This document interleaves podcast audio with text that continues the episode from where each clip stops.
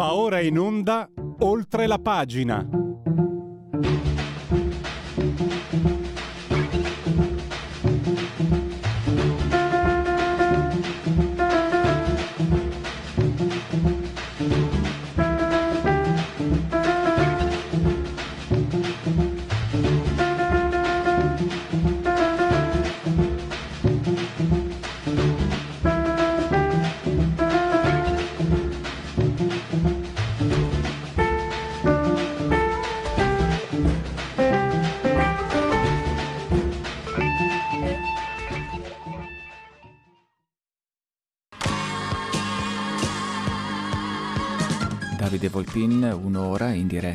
Passato per non dimenticare i grandi artisti e la loro grande musica ogni sabato dalle 17 alle 18 spazio pomeriggio su Radio Libertà.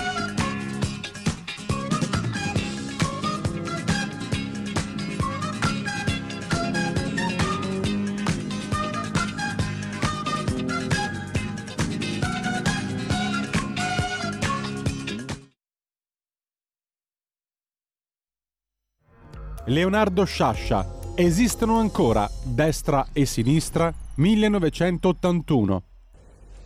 Non direi che esistono come una volta. Ecco. Una volta così, la, la, destra e la sinistra si potevano distinguere anche a livello comunale, eh, nei consigli comunali. La destra metteva i dazi, le tasse indirette, la sinistra andava alle tasse dirette eh, e preferiva tassare i, i, pianoforti, per esempio, la sinistra, mentre eh, la destra tassava i cani perché l'avevano i contadini. Ecco, ora eh, penso che questa distinzione non ci sia. In quanti ti promettono trasparenza, ma alla fine ti ritrovi sempre con la bocca chiusa e non puoi dire quello che pensi. Radio Libertà non ha filtri né censure, ascolta la gente e parla come la gente.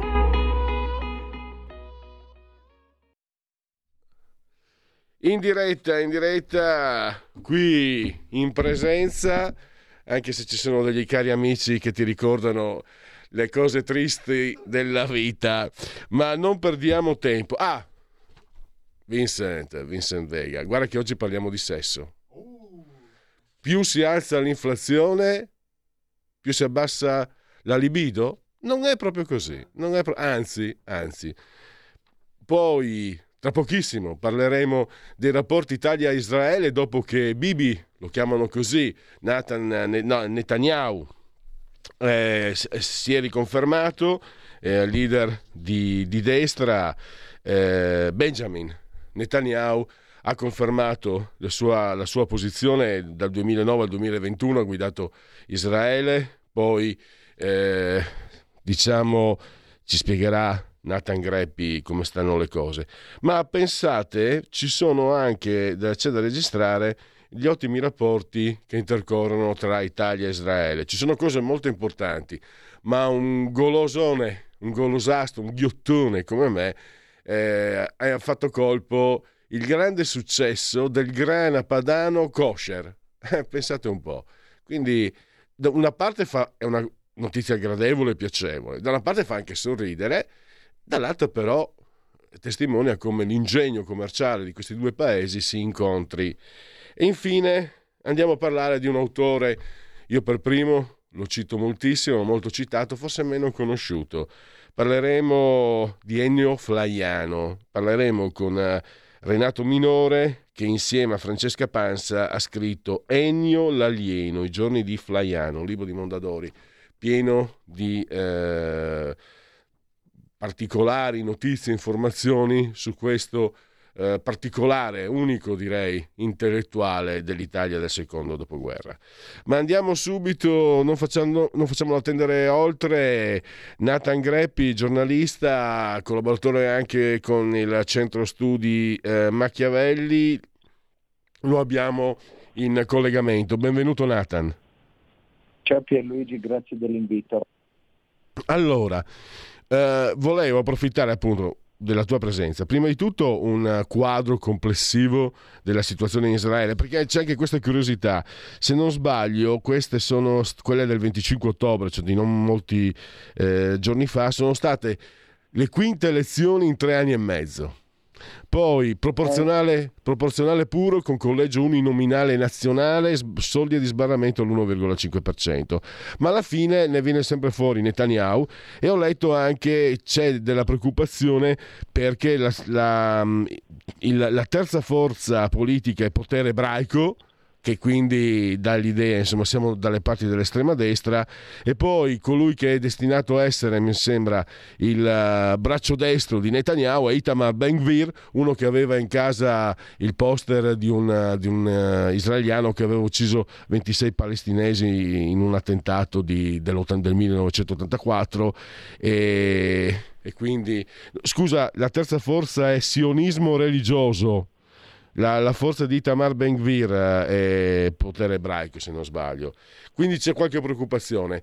Però, quasi a dimostrare che politica e società camminano con le proprie gambe, c'è da registrare questo eh, intensificarsi della qualità anche, oltre che del numero eh, di rapporti commerciali e non solo tra Italia e Israele, perché c'è anche, io non, non, ecco, eh, la ricerca sulla neuropsichiatria infantile, cioè vuol dire mettere in condivisione il meglio che Italia e Israele possono... Leonardo che si è fusa con Arada Electronics, quindi a 360 gradi, io ho citato perché sono un ghiottone mi ha colpito, scusami Nathan, il, il grana padano kosher che mi ha colpito, però eh, diciamo che è, ha la sua importanza, ha il suo significato anche questo, eh, questa peculiarità.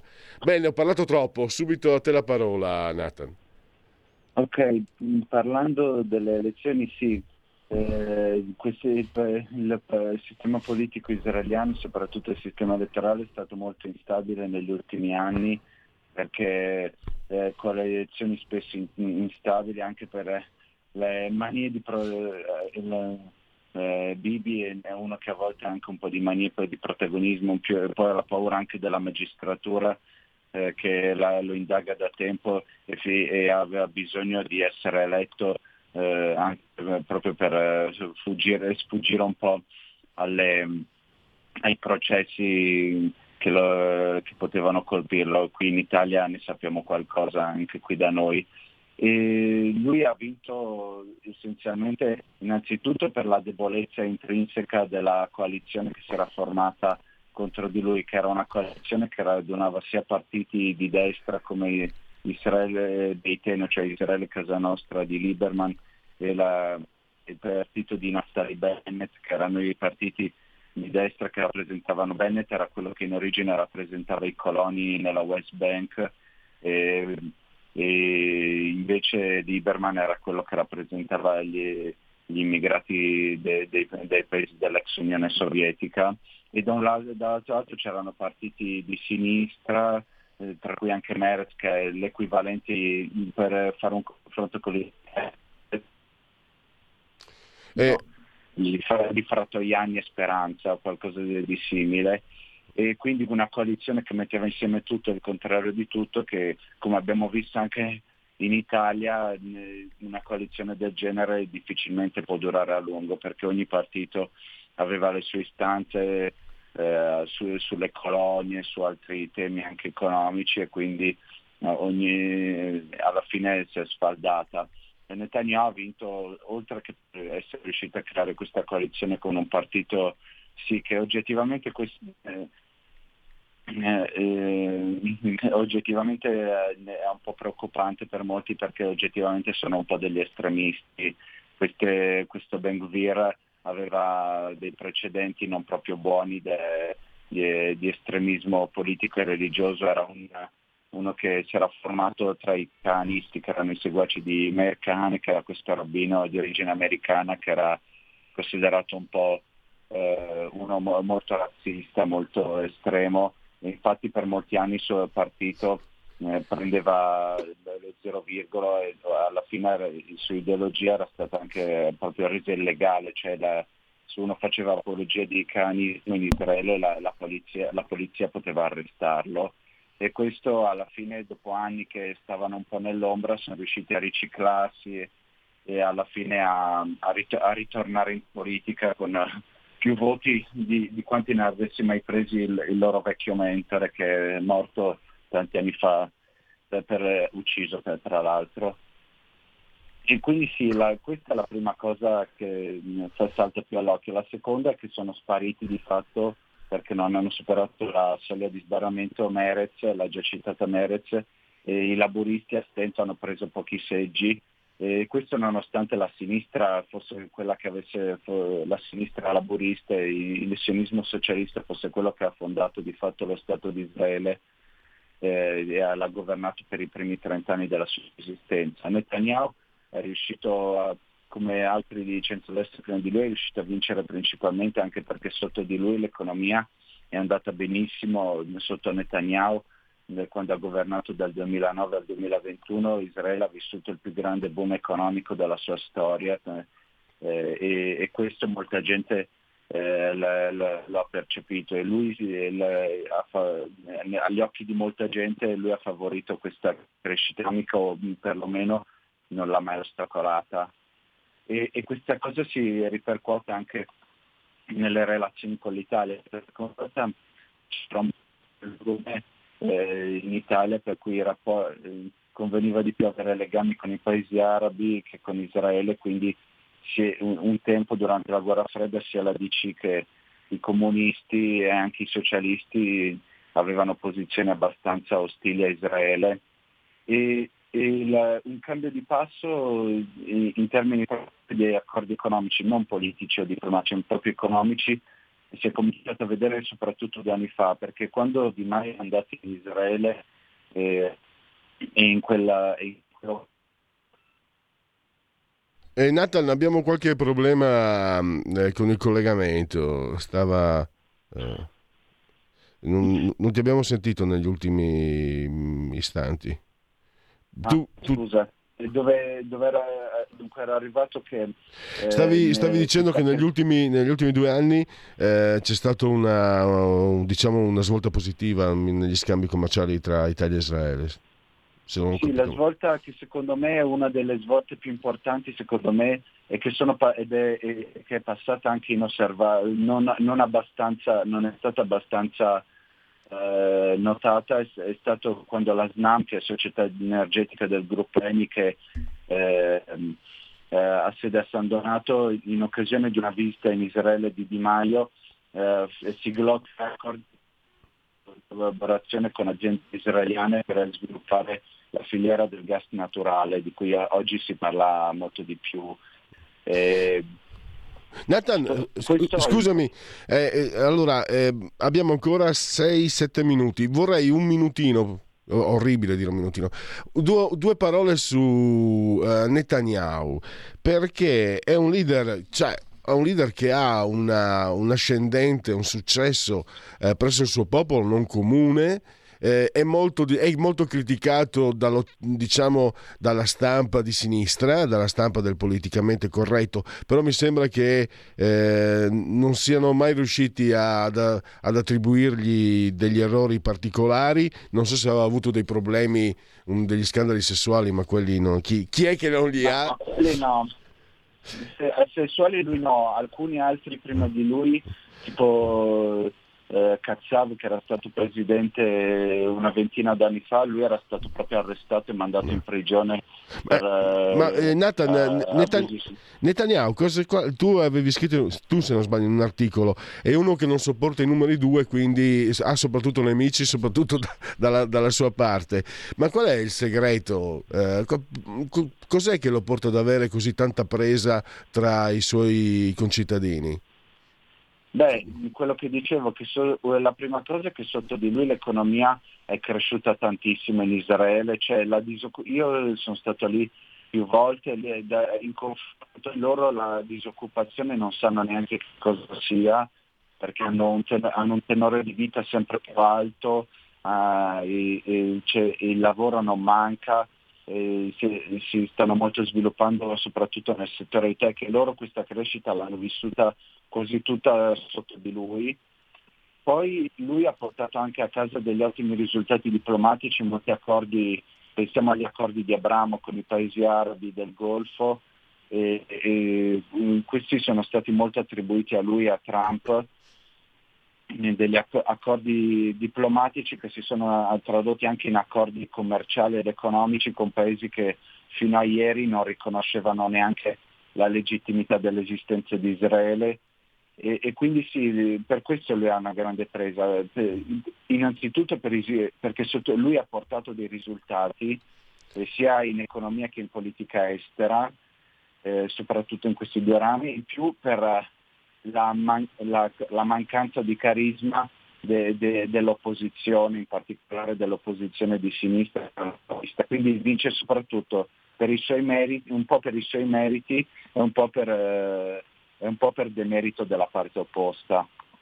E adesso veniamo alla parte commerciale, cioè eh, tra l'altro oh, l'Italia è stato... Sì, posso dire, Prego, prego. Scusa, no, prima volevo, no, quando parlavo dell'accordi con la SNAM, questi accordi secondo me no, no, in pochi hanno notato che questi accordi, quando due anni fa la SNAM eh, a nome del gruppo ENI è andata a siglare altri accordi di cooperazione con uh, aziende israeliane nel settore del gas naturale, questo ha posto fine a decenni di politiche filo-arabe e eh, largamente ostili a Israele dell'ENI che per uh, decenni vedeva come molto più proficui per se stessi e per l'Italia accordi con i paesi Ecco, e questo, questo, volevo chiederti, l'Italia è stata il paese del lodo moro mil, primi anni eh, 70, sì. quando venivano diciamo, preferiti i partner arabi e poi con Cossiga le cose erano cambiate, eh, ma poi francamente eh, mi ricordo con Craxi è sempre stato un paese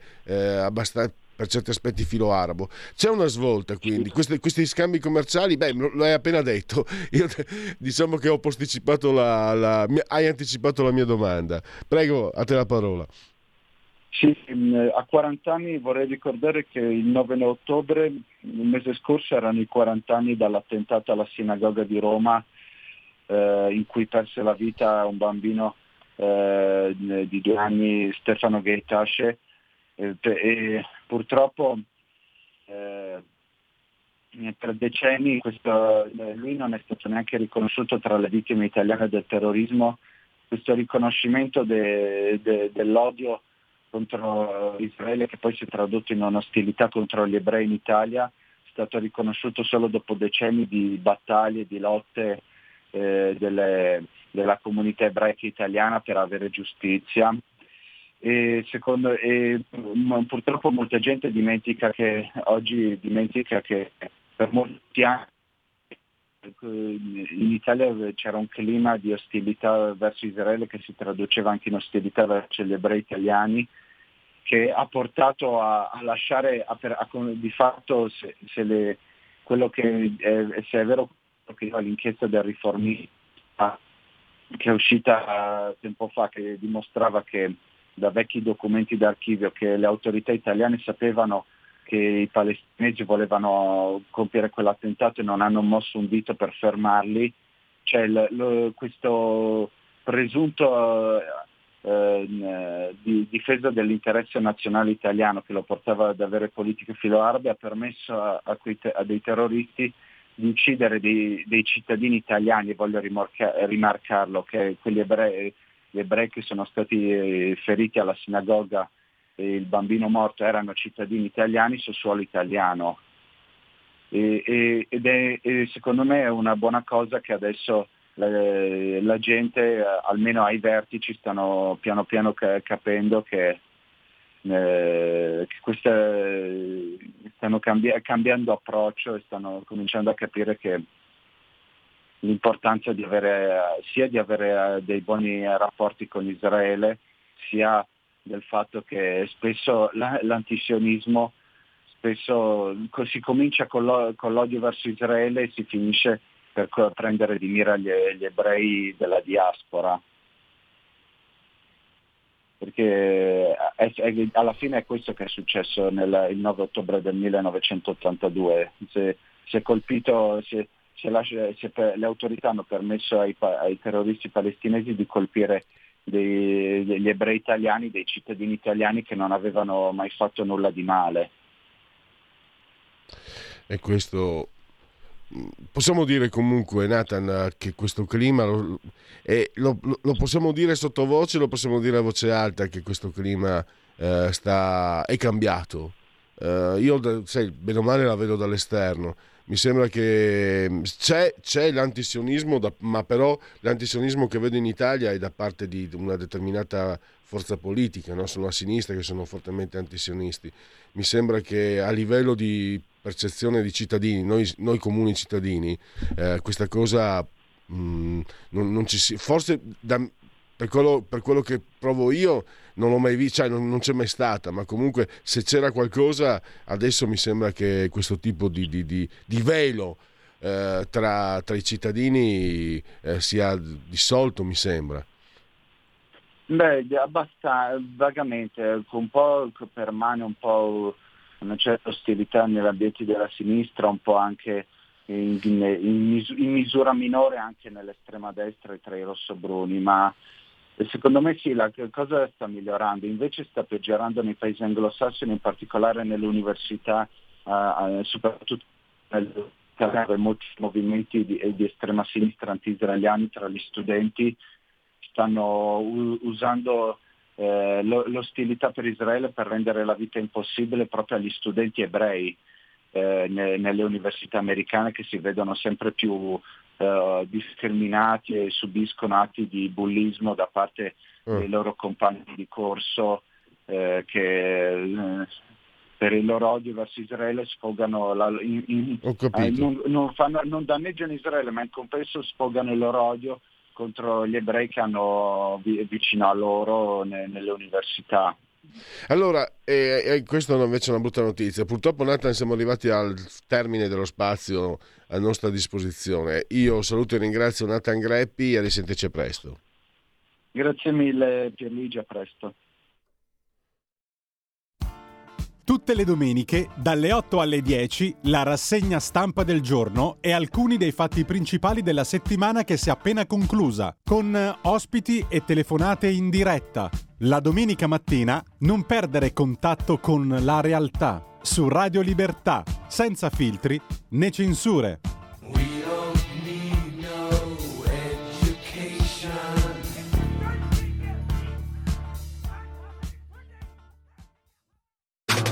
Stai ascoltando Radio Libertà. La tua voce libera, senza filtri né censura. La tua radio.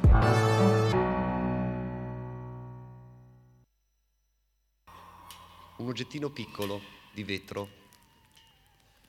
Il mercurio che sale adagio, perfetto. Il termometro. Che bell'oggetto. 37 e uno. Una leggera alterazione, dolce, non violenta, da coltivare senza antibiotici, senza aspirina, guai. Come la vivo? la mia febbrina. 37 e 3. Sto tremando di freddo. Sto proprio tremando. Siamo al 15 di agosto. Stupendo voglio un'altra coperta. Non mi basta, mi ci vuole un cappotto. 37 e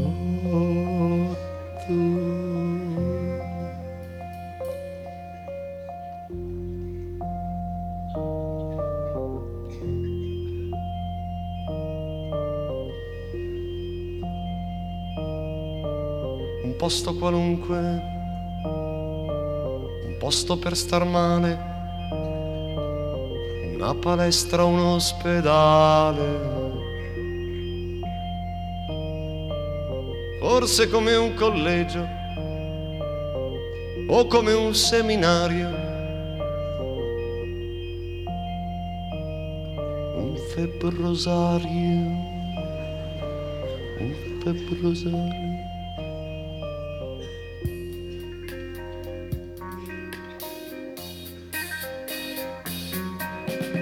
Quando sono entrato avevo una valigia, gli occhi rossi e il viso un po' umido.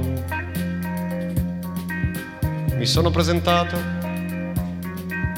ma senza esagerare sulla febbre, perché sono timido. 37,6 ho detto, meno di quello che avevo. Che bestia. Una finzione ispirata dalla modestia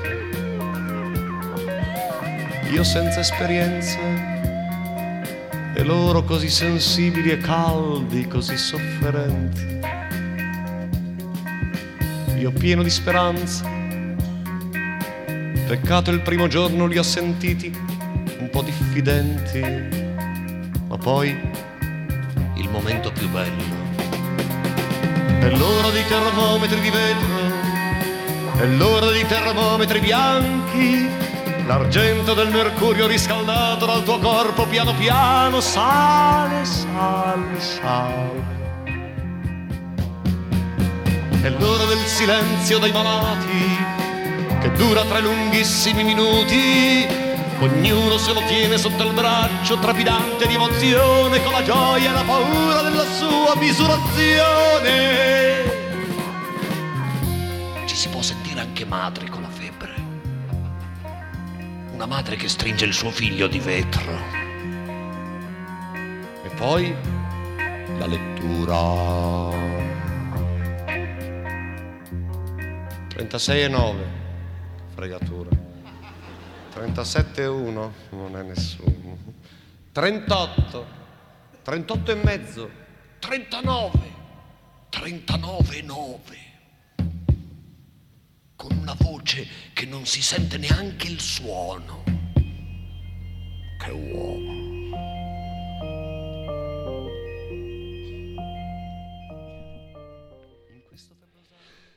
Allora, eh, come vi ho detto, mm, eh, oggi parliamo di sesso, ma eh, restando ancorati a, alla materia della quale ci occupiamo praticamente ogni giorno, l'economia la realtà sociale. E quindi eh, quanto oh, la situazione complessiva economica interferisce, gli affari di portafoglio è scritto, quanto gli affari di portafoglio interferiscono con quelli di cuore e di letto. E una ricerca di Ashley Madison, Survey, eh, che è la piattaforma leader per gli incontri extraconiugali, leader a livello eh, mondiale, una ricerca effettuata tra 2.230 eh, iscritti, attesta che per il 72% degli interpellati la crisi economica globale proprio leggo uh, come sta scritto, ha influito sulla propria vita sentimentale. Però, però diciamo, questo tipo di... Uh, di, di, di influenza eh, si è sviluppata con reazioni eh, che, mm, beh, che ci spiega la dottoressa Marta Giuliani, lei è la fondatrice della Società Italiana di Sessologia e Psicologia e naturalmente è anche consulente o comunque eh, svolge anche dei rapporti per Ashley eh, Madison, per esempio una relazione che ho letto uh, sul eh, sul materiale allegato a questa ricerca da parte di Ashley Madison. Ashley Madison. Io, lo sapete, francese, veneto, anche friulano, abbastanza italiano, ma inglese niente. Niente. Allora, intanto fatemi salutare e ringraziare la dottoressa Giuliani. Benvenuta, bentornata ai nostri microfoni, dottoressa. Ben ritrovati, grazie, grazie all'invito. Allora, è questo il quadro, perché poi ehm, Certe volte eh, magari non ci si pensa perché le preoccupazioni purtroppo economiche sono urgenti, sono anche mh, gravose, però magari non si pensa a quanto possano influire negli stati d'animo. Tra l'altro ho letto anche no, nella, nella, vostra ricerca, persino persino il clima influi, influisce sullo stato d'animo, eh, tante cose influiscono, però magari eh, non pensiamo quanto possa influire nella parte diciamo sentimentale, nella parte anche eh, che riguarda la nostra libido, che riguarda la nostra, la nostra ricerca sessuale. Ecco, eh, abbiamo capito sicuramente non poteva essere altrimenti la crisi, la, l'inflazione e poi tutto insomma ha influito. In che modo? E, e poi c'è anche, mi sembra un po' diverso e, di, distribuito diversamente questo tipo di reazioni tra maschi e femmine, mi sembra. Ma le do la parola per spiegarci insomma come sono andate, come stanno andando le cose, come reagiscono uomini e do, donne e uomini eh, davanti, davanti a, questa, a, questa, crisi, come reagiscono quando c'è da pensare anche a se stessi, ai propri sentimenti, a, a, anche perché no, insomma, anche il piacere no, del, del, della sessualità. Sì, è, una, è, un tema di cui, come giustamente diceva lei, si, si, parla poco, però poi in realtà all'interno delle mura domestiche è una realtà trasversale per, per tutte le famiglie e per tutte le coppie.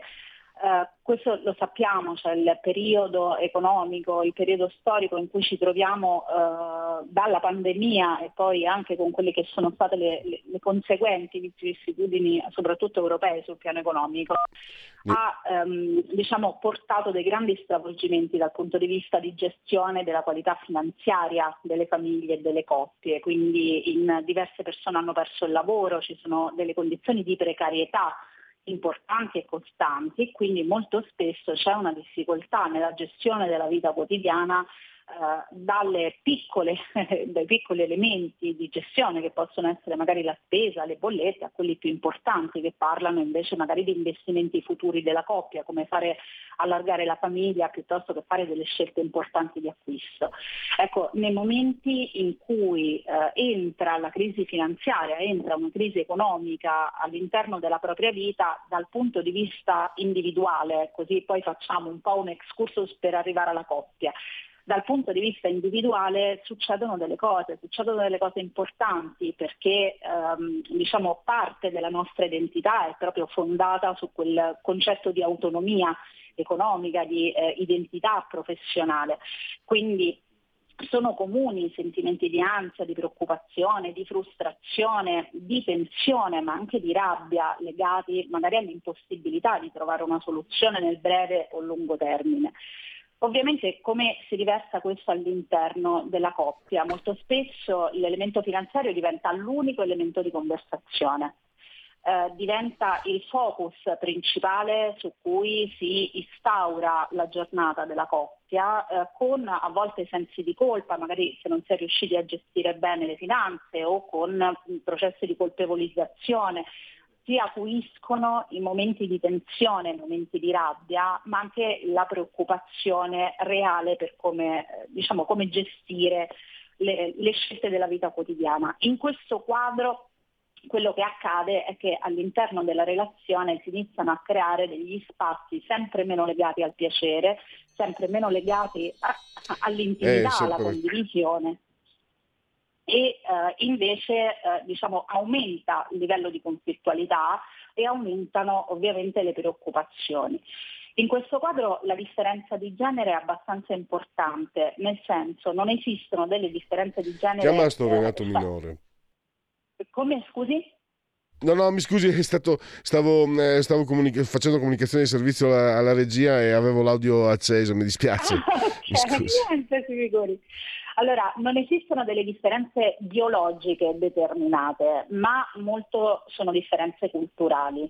Allora, l'uomo eh, un po' culturalmente eh, diciamo, fonda la propria identità maschile sullo status sociale, sullo status economico, sul livello anche di prestazione in ambito professionale. Quindi eh, essendo ancora forte purtroppo questo, eh, diciamo, questo, investimento culturale sul maschile, quello che accade è che l'uomo tende maggiormente ad isolarsi rispetto alla donna quindi tende a aumentare il livello di aggressività, di rabbia e frustrazione e a isolarsi dalla coppia, non cercando aiuto. La donna eh, invece, al contrario, visto che siamo in un periodo in cui c'è una profonda individuazione e ricerca di affermazione anche no, sul piano professionale del femminile, è più eh, probabile che reagisca con maggiore determinazione al problema, più rivolta alla ricerca di soluzioni e che quindi tenda maggiormente a cercare una complicità all'interno della coppia, all'interno della relazione. Quello che accade ovviamente è che eh, si crea appunto questo divario eh, nella modalità di gestione. Ora veniamo poi ai dati eh, un po' delle indagini di Ashley Madison che lei ha, ha citato inizialmente. Cosa accade in questo, in questo, contesto? Che logicamente l'individuo, le donne soprattutto, cercano degli spazi di condivisione, degli spazi di leggerezza, degli, del, delle sfere nella loro vita dove poter diminuire il livello di preoccupazione e di frustrazione, ma anche di poter vivere maggiormente un proprio piacere, un proprio senso di rivalutazione. In questo quadro le relazioni extraconiugali rappresentano uno spazio importante perché rappresentano proprio questa possibilità di evadere in spazi di gioco in cui non entrano in modo importante i problemi della vita quotidiana.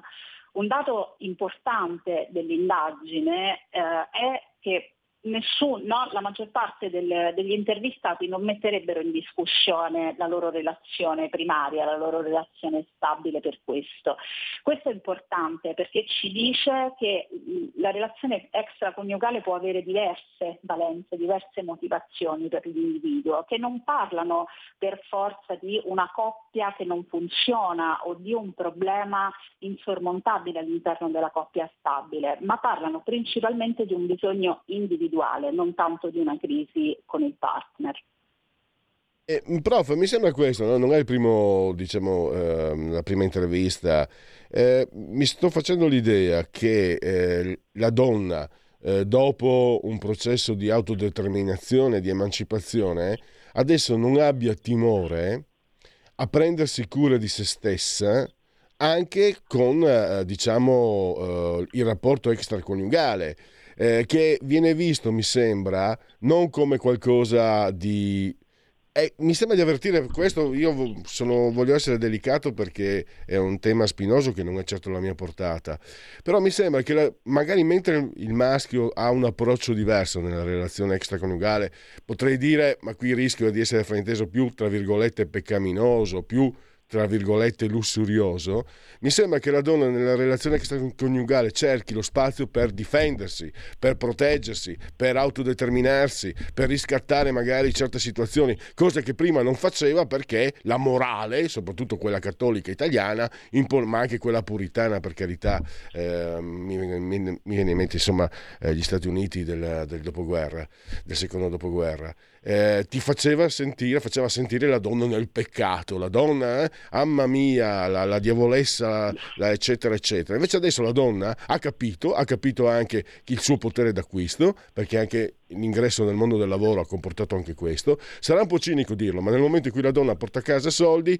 eh, in famiglia ha un altro peso. La, l'ho detta proprio male, male, brutta, brutta, però è così, eh, dottoressa. E questo però fa sì che le donne eh, rive- cerchino, rivendichino, non abbiano paura di pensare al proprio benessere anche mentale, al proprio benessere eh, come, come ehm, eh, affermazione di sé. Mi, eh, mi, sembra questo il processo che io scopro in, questi, in queste interviste, eh, che probabilmente no, non è una cosa recente, sicuramente è un processo che va avanti da decenni, però mi sembra che adesso lo, io per, perlomeno per, mio, per, la mia professione di giornalista, lo, lo metto a fuoco con, con, una chiarezza che magari prima anche di, di questi incontri con lei eh, non avevo, e anche di questi studi di Ashley Madison, chiaramente.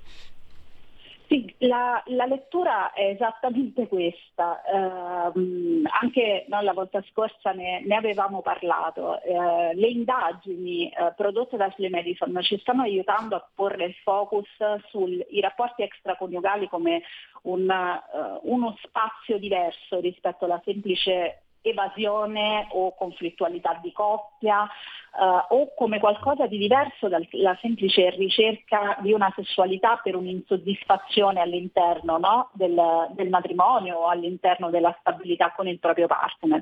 Le motivazioni sono tante, um, un po' quelle che ricordava lei, quindi la ricerca di una sperimentazione di sé, il superamento e il rafforzamento della propria autostima, una conferma della propria femminilità, virilità, ma anche un miglioramento generale no? del proprio stato, del proprio benessere psicofisico eh, in spazi che sono scevri dalle difficoltà della vita quotidiana.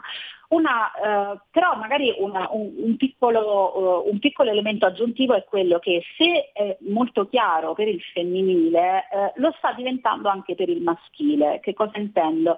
Che se prima eh, diciamo un po' il, la visione culturale voleva il maschile che tradiva unicamente per sesso, e quindi in cui questa sessualità extraconiugale fosse ricercata semplicemente per appagare un bisogno che non veniva appagato all'interno della coppia, in realtà le indagini e i risultati di questi studi ci stanno dicendo che anche il maschile è alla ricerca di una soddisfazione, un miglioramento personale del proprio benessere, tanto quanto le donne. Quindi c'è una ricerca legata anche dei bisogni individuali, non solo uh, di natura fisica, ma anche emotiva, anche nel genere maschile. E cosa, come, come, come, saranno le cose eh, i rapporti uomo-donna quando ci si augura eh, il peggio sarà passato, quando il quadro economico, ma poi c'è la guerra, c'è stato, insomma, usciamo da, da tre anni quasi ormai eh, molto, molto pesanti. E tra l'altro tre anni che sono arrivati proprio nel momento in cui c'erano, a livello economico parlo dottoressa, eh, c'erano dei segni di ripresa, no? perché prima del 2020 l'economia insomma a strappi stava riprendendo, stava riprendendo. Questo lo dico anche come, come percepito mio, mm, molto empirico ma anche come numeri. No? E quindi nel momento in cui dopo la grande crisi del 2008-2009 le cose avevano ripreso a camminare questo, sono arrivate una di seguito all'altro queste, queste botte terrificanti. Eh, che, che, segno lasceranno quando ci si augura il più presto possibile potremo lasciarcele alle spalle? Di, di, getto, volendo diciamo, trovare una sintesi che poi proverò a spiegare, eh, mi viene da rispondere eh, una maggiore consapevolezza anche dell'importanza dei propri bisogni all'interno della coppia. Uh, questo periodo uh, sicuramente ha aumentato, uh, non ha creato, attenzione, perché diciamo, le, i rapporti extraconiugali o comunque la ricerca di soddisfazione anche al di fuori del matrimonio è sempre esistita.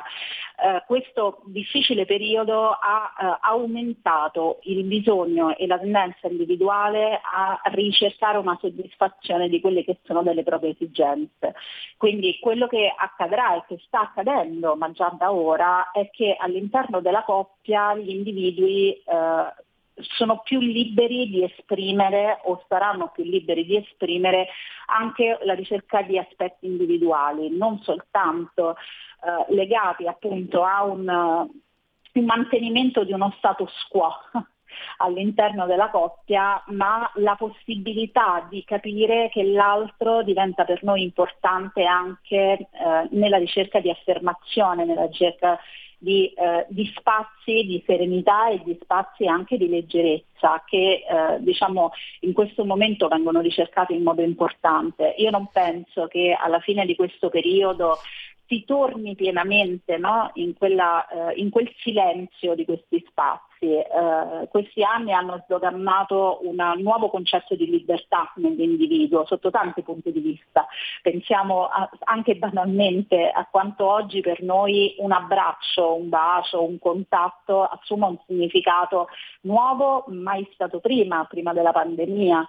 Eh, questi anni ci hanno come dire, ci hanno messo di fronte eh, l'opportunità di scoprire quanto l'affettività, la corporeità, la sessualità e le relazioni siano primarie nella nostra vita, aspetti a cui forse davamo eh, un po' troppo per scontato quando erano possibili, quando erano facilmente raggiungibili.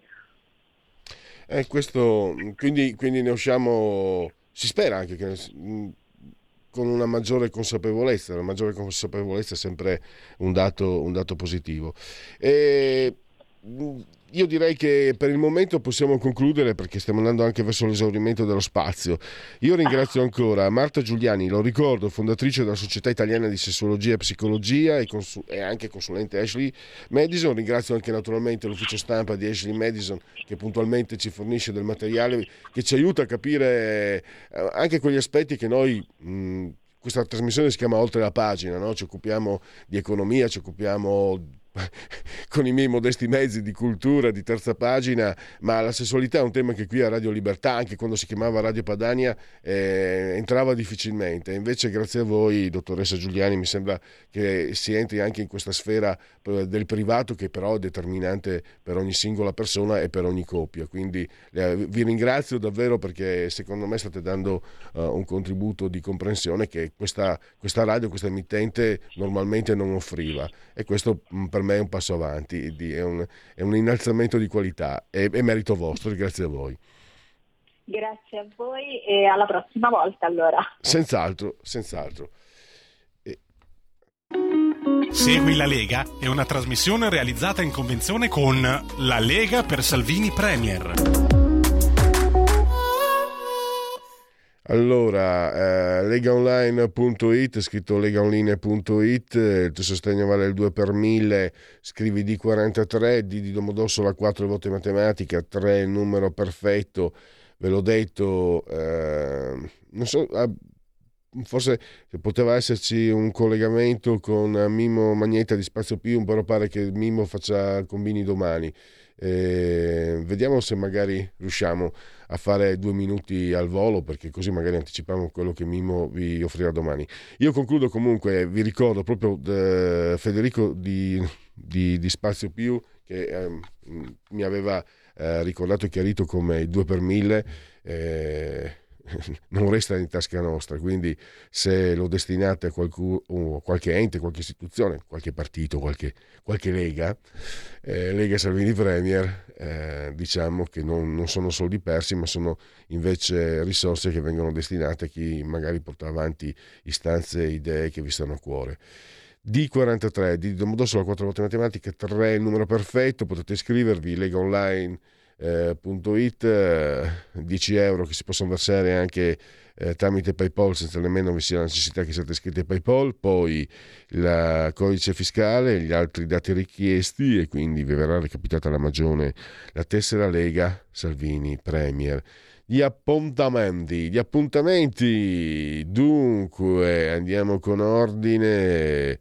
Eh, allora, oggi, ma domani, domani, domani eh, Laura Ravetto a Coffee Break alle 7, all'alba alle 9.40 del mattino.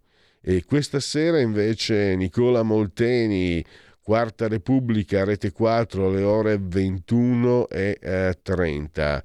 E direi che per uh, Segui la Lega sta su qui. Segui la Lega è una trasmissione realizzata in convenzione con La Lega per Salvini Premier. Abbiamo un po' di sondaggi. Allora, eh, fiducia, questo è, è sondaggio di termometro politico. Fiducia nel Presidente del Consiglio Giorgia Meloni, sì molta 29,5, sì abbastanza 16,3 no poca 19,4, no per nulla 33,3. Quindi abbiamo un 52,7% ancora diffidente, contrario, e un 45,8% invece favorevole. Chiudiamo. Ancora.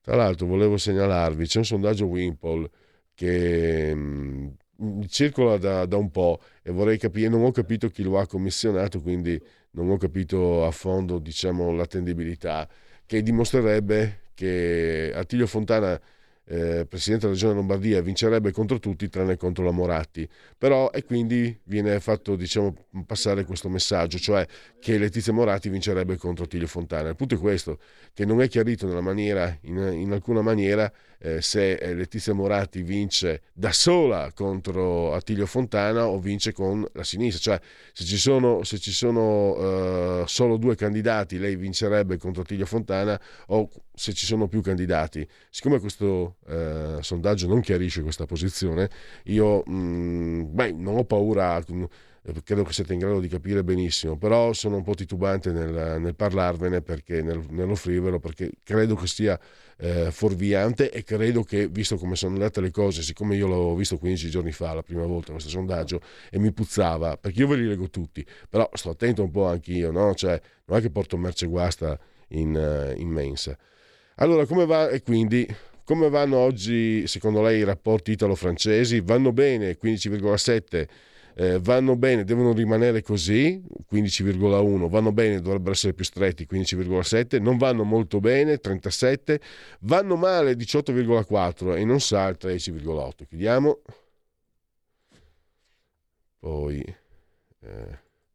L'innalzamento contante credo sia giusto, ognuno deve essere libero di spendere i propri soldi nella modalità 40,9 e non è d'accordo il 44,9, sarei d'accordo in principio, ma in Italia evasione e riciclaggio sono molto maggiori, 12,7, quindi c'è una prevalenza dei favorevoli, però c'è questa parte minoritaria che si preoccupa del fatto che comunque l'evasione eh, non manca.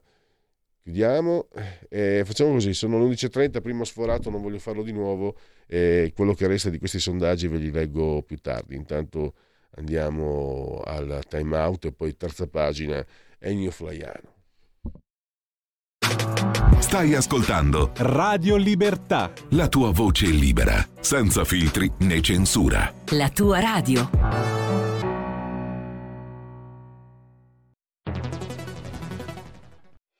C'è chi te la racconta sbagliata e chi te la racconta male. C'è chi te la racconta tagliata, chi te la racconta al contrario e chi non te la racconta affatto. QDS te la racconta giusta. Ogni giorno la tua terra, il suo presente, le sue attese, la sua volontà di rinascita. Leggi, abbonati, scegli il quotidiano di Sicilia. L'informazione giusta per crescere insieme.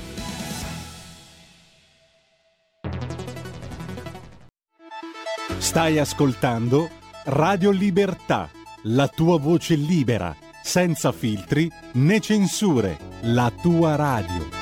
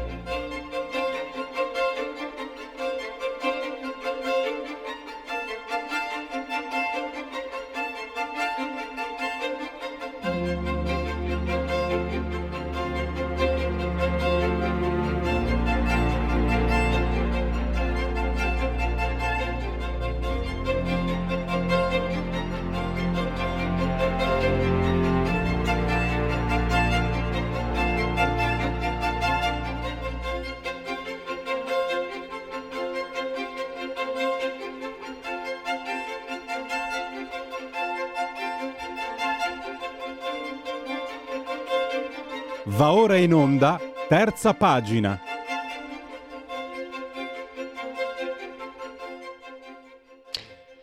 Parliamo di Ennio Flaiano, parliamo di un libro che è uscito in questi giorni, il titolo Ennio l'alieno, Ennio l'alieno, i giorni di Flaiano.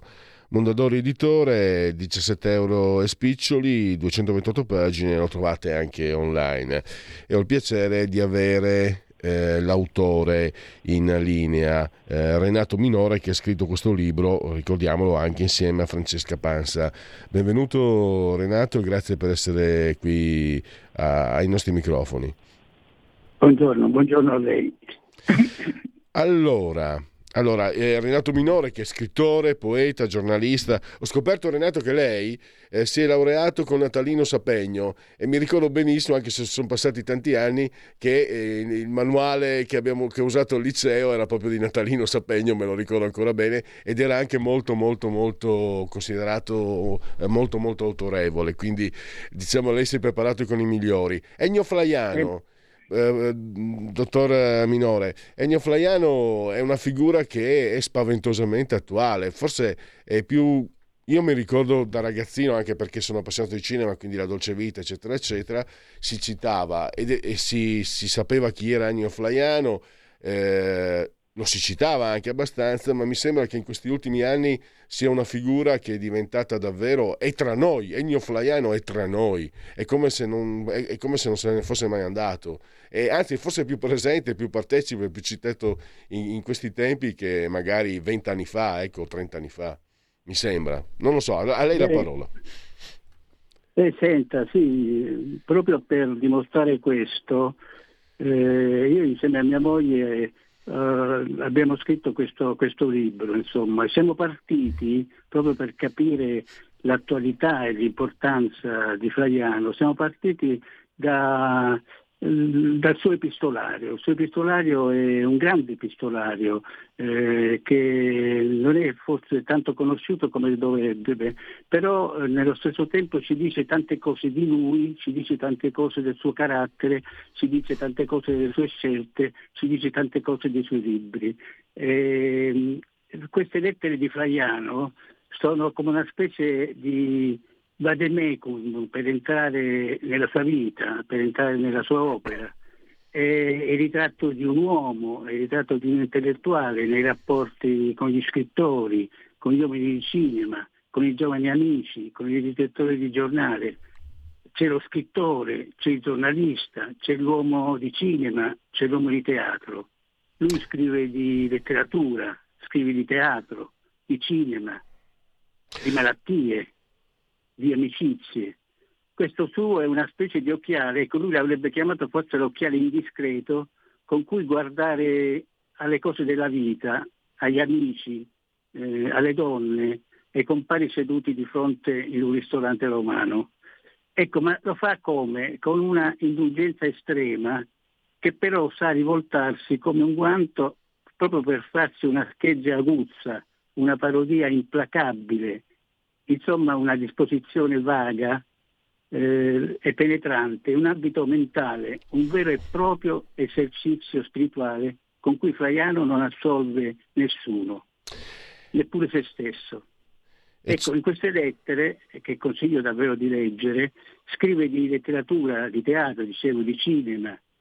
E il ritratto è sempre uguale, è sempre diverso, di un uomo drammaticamente incapace di distrarsi da quello che era, caustico nei confronti della società, sentimentale ma anche molto polemico con gli amici, ironico e spesso sconsolato, scontento di sé e scontentissimo del mondo.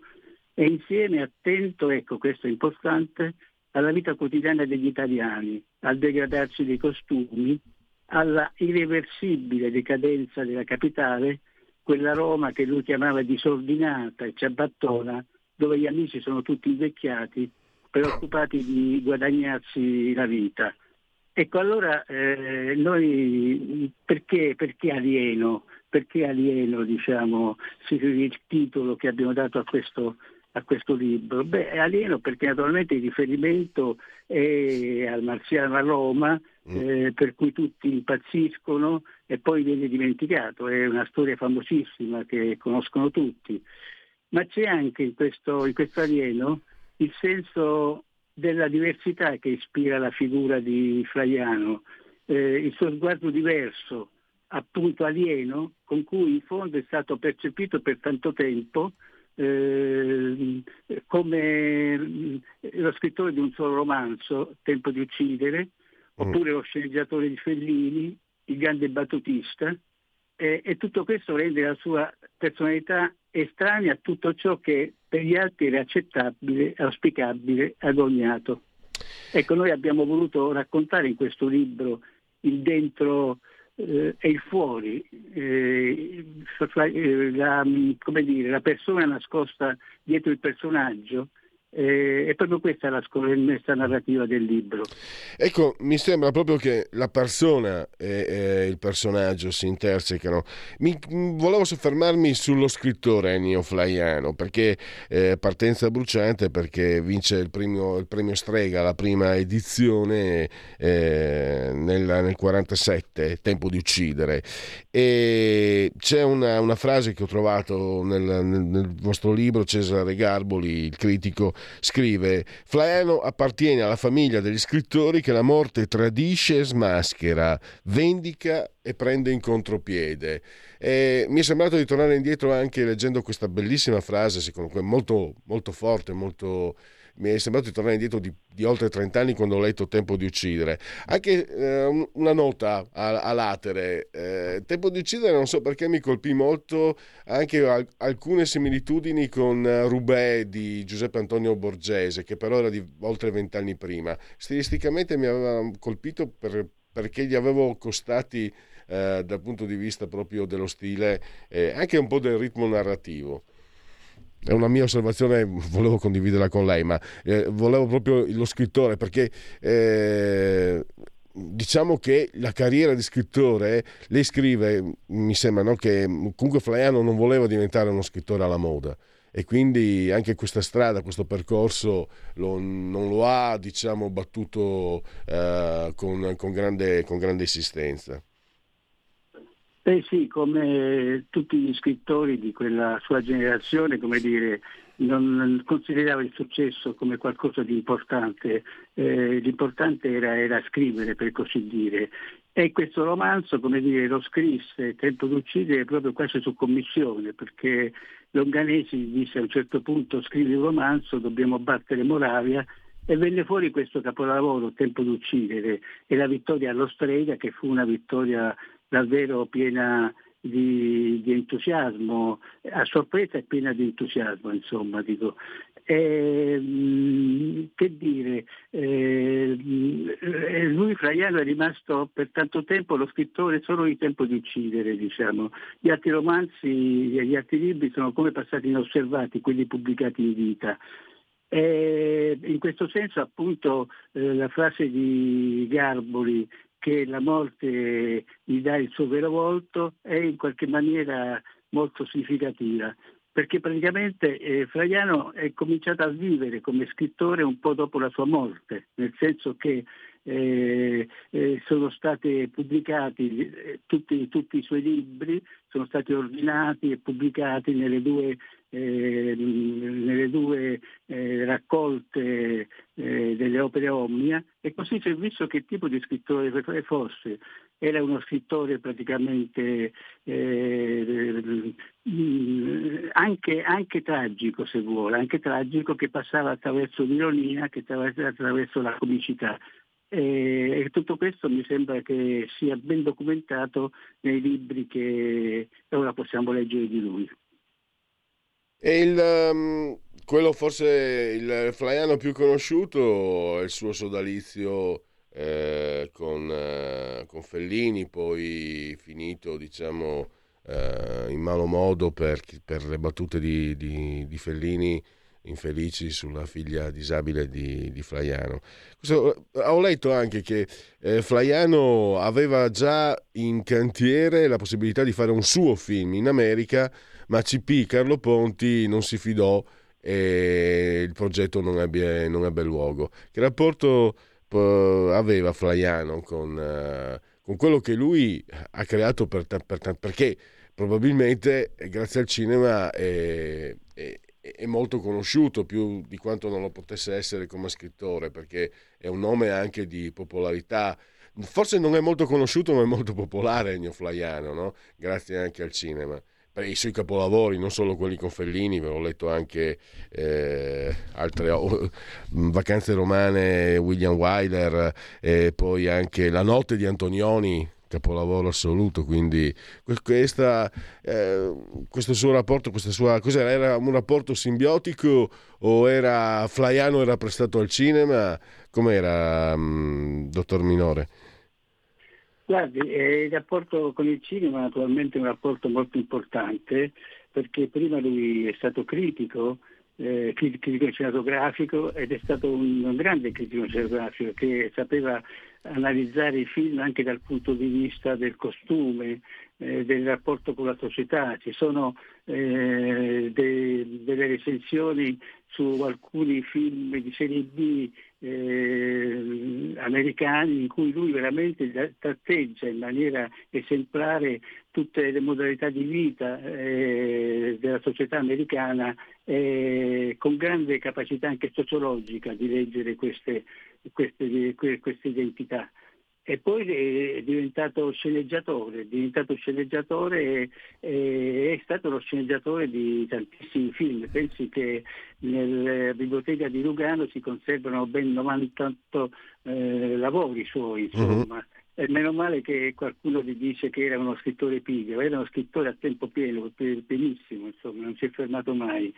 E, ehm, ora appunto c'è ehm, eh, innanzitutto ci sta il grande contributo che lui ha dato a, a alcuni film apparentemente meno importanti, diciamo, eh, sono state raccolte alcune sue sceneggiature eh, nella notte porta consigli e si vede veramente la sua capacità di leggere tante occasioni di vita eh, ne sono protagonisti l'italiano che si arrangia, le, retate notturne, gli amori tra bambinai e militari, le gelosie, le disperazioni, i ticchi, i comportamenti che annunciano il boom economico. Ecco, sono eroi notturni in cui vengono valorizzati gli atti mancanti, l'impotenza, lo smacco, umiliati e offesi, osservati con uno sguardo insieme affettuoso e disincantato, ironico e distante sono piccoli imbroglioni e piccoli sognatori che conservano una carica di identità eh, nelle deambulazioni notturne. Sono figure ai margini della società colte nella periferia e nel loro girare per il patetico con grande attenzione, affetto e ironia. Ecco, eh, poi l'incontro con Fellini. L'incontro con Fellini è sicuramente una grande occasione, la più grande della sua vita di sceneggiatore, e in tutta la prima parte dell'opera di Federico, eh, eh, porta, eh, l'opera di Federico porta come segni riconoscibili il volo, la fantasia, il graffio di Ennio. Basta una battuta per ristabilire eh, appunto di un copione scritto a contropelo è quella che Tullio Chessi si chiama la licenza di Sberleffo, l'umorismo aforistico dell'amico nazionalista e laico ad oltranza, che Federico sa di poter utilizzare per rafforzare difese di una certa atmosfera poetica alla quale l'altro sceneggiatore Pinelli, sempre presente, più incline. Mm. E poi naturalmente questo rapporto si complica, si complica per diversi motivi, perché Flaiano si sente in qualche maniera eh, forse usato, forse non utilizzato nel migliore dei modi.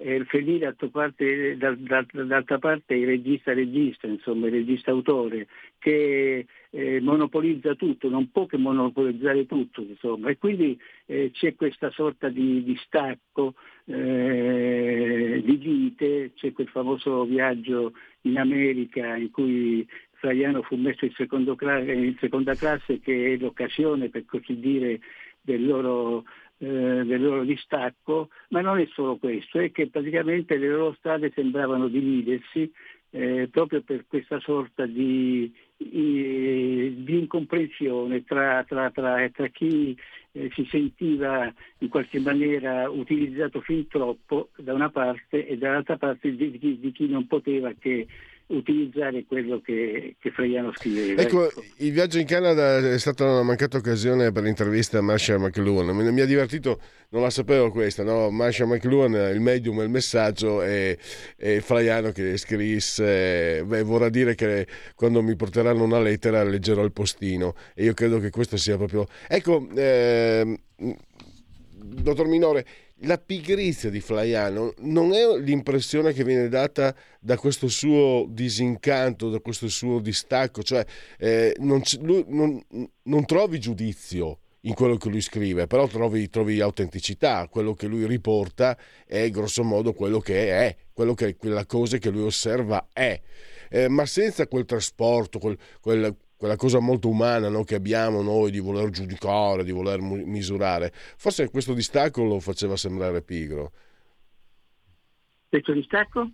Lo faceva sembrare pigro, è una così, una... una... No, no, non lo era assolutamente pigro. No, no, una... ma, no, non lo era, ma lo faceva sembrare magari il fatto che lui avesse questo distacco, perché magari le, le persone vorrebbero che tutti si incendiassero, che tutti... Invece no, lui osservava e riportava senza mai dare giudizi, senza incendiarsi, con un distacco... Eh, fan... no, ma pensi per esempio alla forza con cui ha creduto fino in fondo, fino al fallimento eh, in, quella sua, eh, in, quella sua, idea di fare una regia cinematografica, diciamo, mm-hmm. eh, dal Melampus, insomma, di questo. Questa è una storia veramente molto emblematica perché Flaiano eh, in qualche maniera comincia a scrivere scene, prima il soggetto, poi la sceneggiatura, eh, e appunto è una storia di un amore molto particolare, un amore eh, sullo sfondo di un'America, l'America degli anni 60. Ecco che a un certo punto però si, si scontra contro, con la controparte, il produttore. Il produttore vuole un film più, più allegro, un film più futile, un film che praticamente non faccia pensare troppo e non sia troppo artistico, diciamo così. Ecco, Flaiano continua imperterrito e scrive tra l'altro uno straordinario eh, taccuino con cui commenta momento per momento eh, questo suo fare cinema, eh, la sceneggiatura, i rapporti con il produttore, la maniera con cui vuole impostare il film stesso.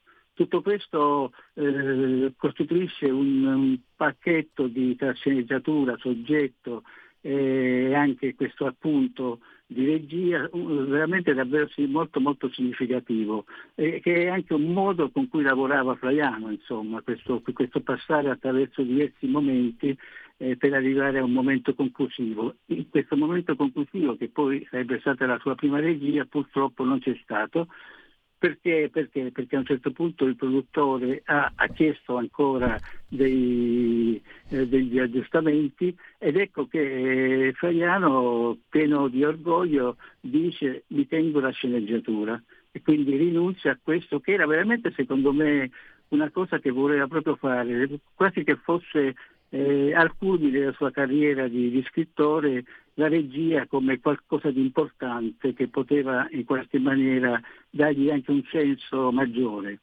E, che dire, che dire, che però eh, eh, da, questa, da, tutta questa impresa eh, è nato poi qualcosa di molto molto importante, cioè è nato quel racconto Melampus che, uno, che forse è uno dei libri più belli, più appassionati di, di, di Ennio e lo ha fatto appunto eh, seguendo questa sorta di lavoro, come dire, di collage, di integrazione, passando lentamente dalla sceneggiatura agli appunti di regia, al soggetto stesso e tutto questo si è eh, armonicamente organizzato dentro un racconto che ora qualcuno considera uno dei più bei racconti della, eh, del secondo Novecento italiano. Devo dire che questo modo di lavorare che è indicativo, significativo eh, nel caso di Melampus,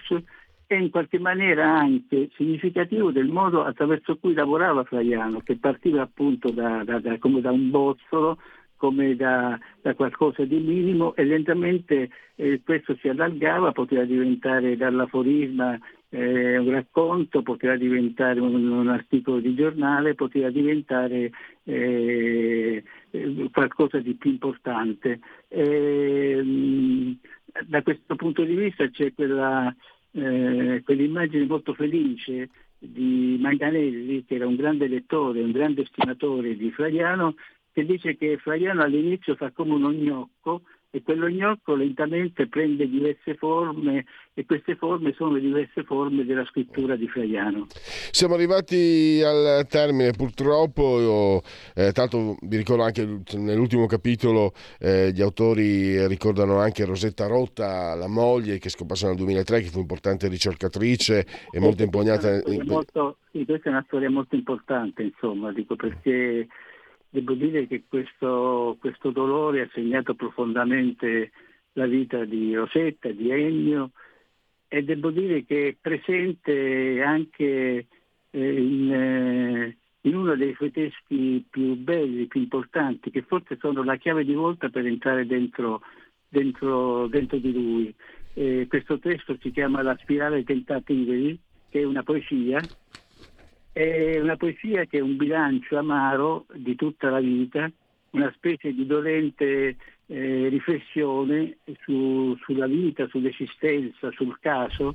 E devo dire che c'è un Flaiano davvero diverso, un Flaiano davvero è l'altra faccia di Flaiano, forse quella più vera. Vi ringrazio allora, ringrazio ancora Renato Minore che insieme a Francesca Panza ha scritto eh, Ennio l'alieno, i giorni di Flaiano, Mondadori Editore, lo trovate anche online oltre che nelle librerie. Grazie ancora e risentirci a presto, dottor Minore. Grazie a lei. Adesso velocemente abbiamo tre minuti, ero rimasto in debito, dunque... Eh, reintegro dei medici Novax, sono d'accordo 29%, non sarebbero mai dovuti essere sospesi, eh, è stato giusto sospenderli, ma oggi l'emergenza è finita, è giusto possiamo lavorare. Eh, non, allora, il 36% è d'accordo, mentre il 51,9% eh, non lo è. Non sono d'accordo, hanno dimostrato di non essere competenti, eh, non lo trovo giusto in via di principio, ma purtroppo c'è carenza di sanitari. E poi abbiamo Ah, eh, il rave, cosa pensate del decreto anti-rave varato dal governo? D'accordo il 43,6%, è necessaria una stretta, d'accordo in linea di principio, ma le pene sono troppo alte.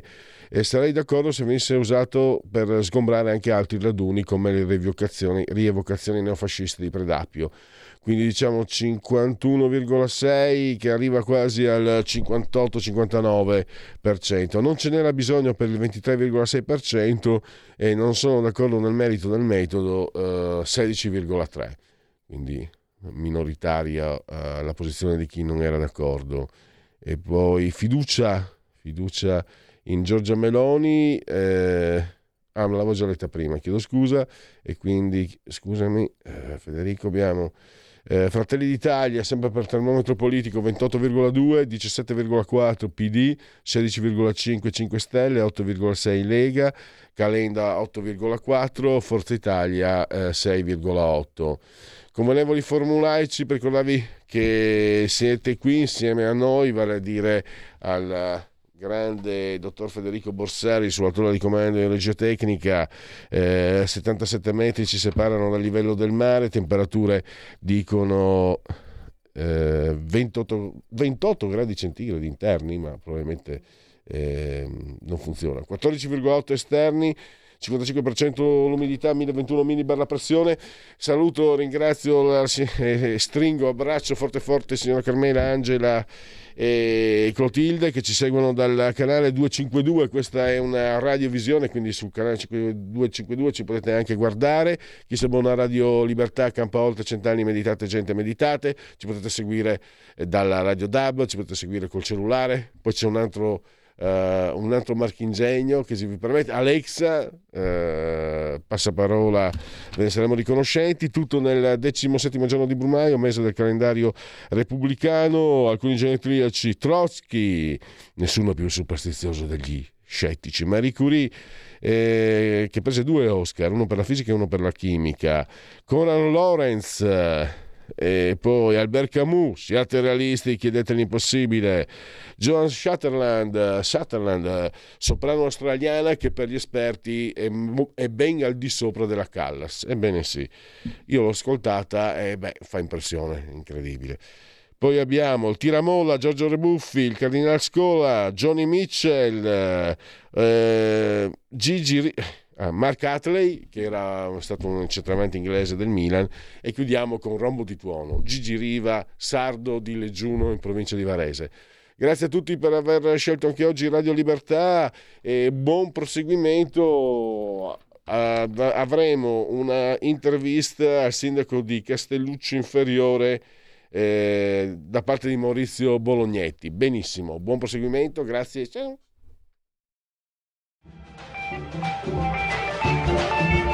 Avete ascoltato oltre la pagina.